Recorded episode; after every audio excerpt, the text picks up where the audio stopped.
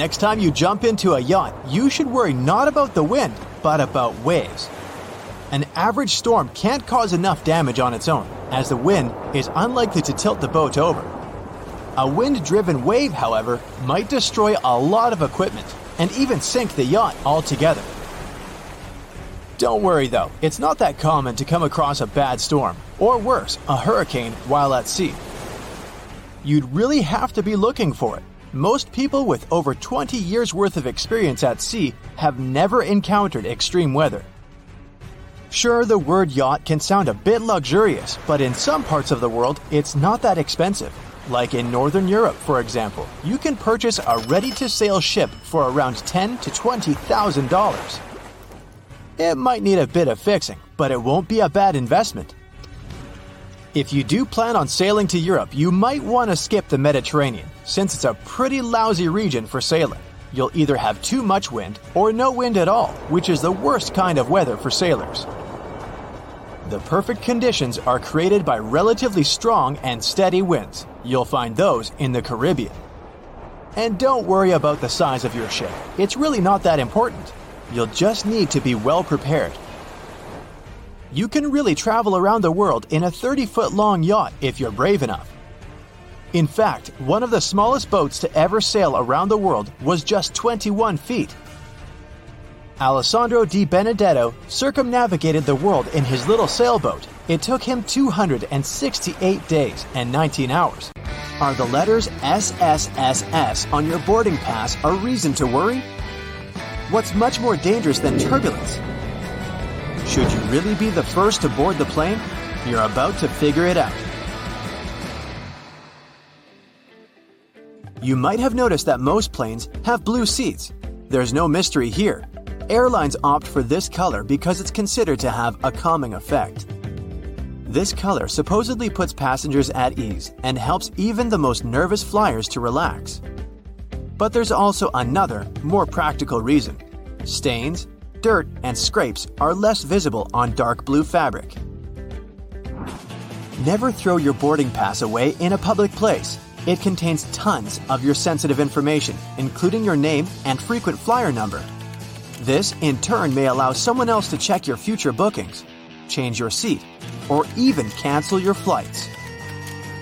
So, the best way to deal with the boarding pass for a flight you've already boarded is to take it home and feed it through a paper shredder. By the way, if you ever see the letters SSSS or S on your boarding pass, get ready for additional security checks. Instead of these letters, there may be a checkerboard pattern.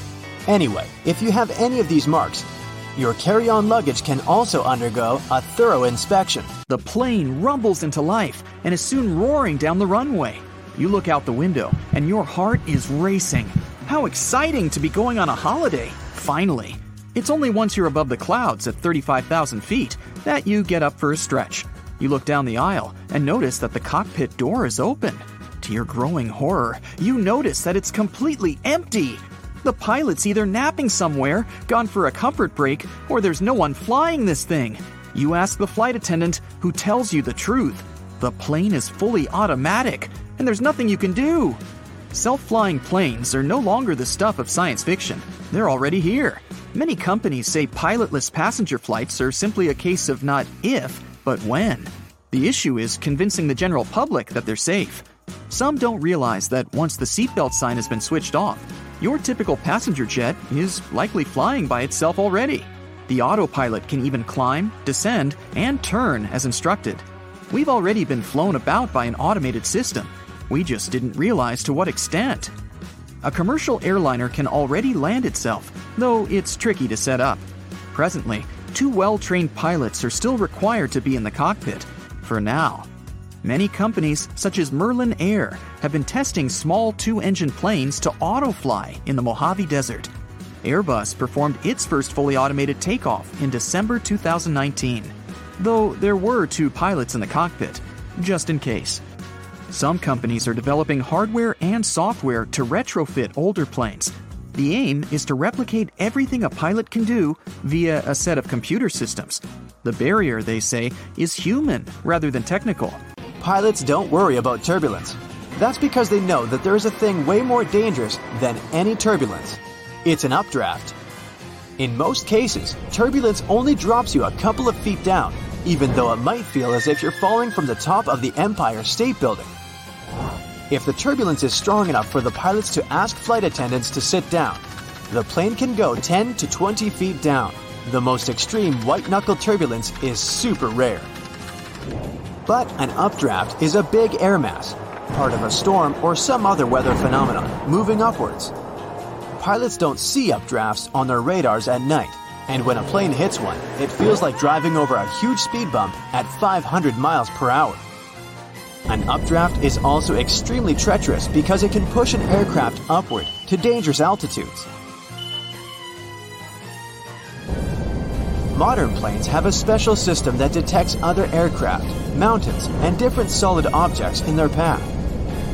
10 miles away from another plane, and a voice in the cockpit starts chanting, Traffic, traffic.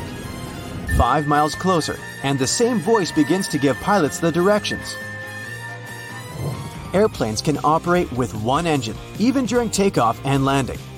Both engines failing simultaneously is almost unheard of, but even then, a plane wouldn't drop from the sky like a rock. Pilots would have up to 20 minutes to find a suitable place to land. Planning on breaking world records yourself? Make sure you sail around the world eastward. It's easier, mostly due to stronger and more predictable winds and eastward currents in the southern hemisphere. Only five existing world records were obtained when travelers used the westward route, and since 2010, no one has set a record while going in that direction. There's no need to start learning astronavigation. Nobody uses it these days. It's more of a nice to have. Experienced sailors don't rely on space bodies to orient themselves. What people do use now for recreational navigation is an iPad. Even Airbus and Boeing pilots use iPads when flying. Speaking of how prepared you should be, brace yourself for a lot of boredom. We've all heard stories about wonderful sunrises and sunsets, swimming with dolphins and tuna. But you might have nothing to do for weeks. You'll just need to fix the tack every now and then, and that's it. As for the remaining 23 hours, 59 minutes, and 30 seconds of the day, no tasks, Bring a board game or a lot of books, will you? You might not be able to catch up with your friends back at home either. The internet at sea is both really slow and expensive. Slow as in it's going to take about a half an hour to download a small picture. Expensive as in a gigabyte might cost up to several thousand dollars. It's also best if you leave your pets at home. Dogs in particular don't like it at sea too much especially large dogs or those who weren't accustomed to that environment early on in their lives. You won't be able to easily toilet train a dog on board either. Cats, on the other hand, are a lot easier to take care of, so they make better sailors. Don't go heavy on the bananas if you're heading for the ocean either, as they're seen as bad luck, especially on fishing boats. Some sailors say fish won't bite a hook if bananas are somewhere on board. Instead of folding each item individually, we're going to lay it out all on top of each other.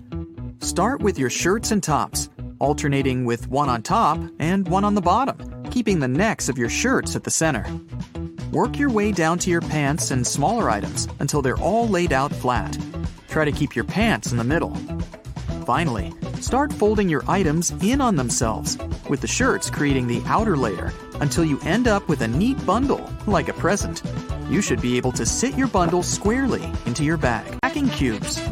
It might not be as space efficient as compression bags, but a lot of travelers prefer them for tidier and well organized packing.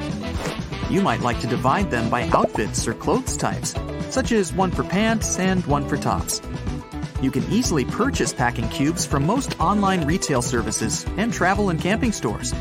There are also packing cubes specially designed for one or more pairs of shoes. This is a great way to compact the space your shoes would otherwise take up in your luggage, and to keep your clean clothes from coming into contact with your footwear. Nobody wants their tops to smell like feet, right? Pilots and co pilots eat different meals. The reason for this precaution is very simple. Imagine both pilots having the same dish and getting food poisoning. In this case, neither of them will be able to control the plane. If they still want to have the same dish and won't agree to have anything else, there's a safety net. Pilots don't have their meals at the same time. If one pilot ate the dish and still feels okay several hours later, the other pilot can brave their meal as well. What would you say when asked about the filthiest place on a plane? Nope, that's not the toilet seat. It's not even in the bathroom. Flight attendants warn that you should be particularly careful with headrests, seat pockets, tray tables, and seat belts. Experiments have shown that one third of all seatbelts have yeast and mold on them. Most tray tables are covered with bacteria. Seat pockets are extremely filthy too, but headrests are the dirtiest of them all. In most cases, flight attendants don't have enough time to change or disinfect them in between flights. If your captain announces they're finishing some paperwork, it means they're busy revising the flight itinerary or waiting for the ground staff to prepare the flight logbook. That's a journal that contains the official record of a journey. Some places, especially those flying long distances, have secret bedrooms for crew members to catch some shut eye. The difference with air taxis is that there's no pilot, with the destination locked in from the beginning. The challenge for designers is how to operate in environments with numerous structures, such as buildings and bridges, and how to navigate moving obstacles as well such as other aircraft and even flocks of birds. Tackling a variety of weather conditions, too, can also make for complicated and even dangerous possibilities. Superstorms, dust storms, snow, wind gusts, and even tornadoes can pose real problems. It's not like you can instruct your cabbie to take a different route. Or will we be able to do just that? Perhaps we could verbally tell the system to divert from its projected pathway. This is the same situation for planes, particularly in terms of weather and air turbulence. There is still much more work to do. Air taxis can only accommodate a limited number of people, though it's projected that short range flights could carry up to 14 people. There is so much confidence in these vehicles that a startup company, Skyportz of Melbourne, Australia, want to start operating a large scale nationwide air taxi base by 2025. Other large corporations are also in the air taxi race, such as Boeing, Airbus, and Toyota. With larger planes already capable of pilotless flight, you may be wondering why isn't this happening already? People will surely get used to it. Well, there are a few obstacles. There are regulations that are yet to be drawn up. Business people are already saying that regulators are falling behind, and that air taxis alone could be a multi trillion dollar industry within just two decades. Almost all people misuse a travel pillow. Usually, the two ends of the U-shaped cushion are directed forward. The correct position is to turn the pillow on the other side. The arc should be under your chin, and the two ends should look back. Your neck will feel much more comfortable in this position, and you'll get a great nap. Best wind to handle small and mid-sized ships is anywhere between 8 to 12 knots. This is still good enough to reach impressive sailing speeds. For beginners, a speed of 5 to 8 knots is perfect to learn the basics. Anything under 5 knots is too slow. Age was only a number for Laura Dekker when, at 16 years old, she became the youngest person to ever circumnavigate the world solo. The Dutch authorities almost didn't allow this to happen since they believed she was too young for the journey. This astonishing feat isn't recorded in the Guinness Book of World Records because nobody wants to encourage 14 year olds to sail the world by themselves. The first time a person managed to circumnavigate the world alone was back in the late 1800s. Joshua Slocum left Boston, Massachusetts on April 24, 1895, and returned three years later on June 27, 1898, to Newport, Rhode Island, in total, he sailed more than 46,000 miles. The water in oceans and seas is pretty salty. While 3.5% is the average salt level, some bodies of water contain even more salt. It speeds up metal corrosion, so the saltier the sea, the more damage it will do to your ship and the faster it'll happen.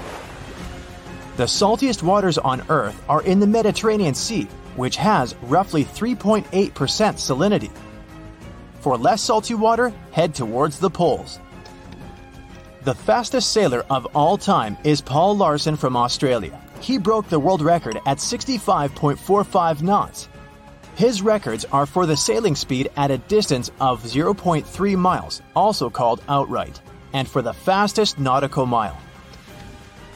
No maritime story would be complete without that of Violet Jessop, the nurse that survived all three disasters aboard the sister ships the Titanic, the Britannic, and Olympic. She worked on ships to support her family well into her 60s and traveled all over the world. That's it for today. So, hey, if you pacified your curiosity, then give the video a like and share it with your friends. Or if you want more, just click on these videos and stay on the bright side.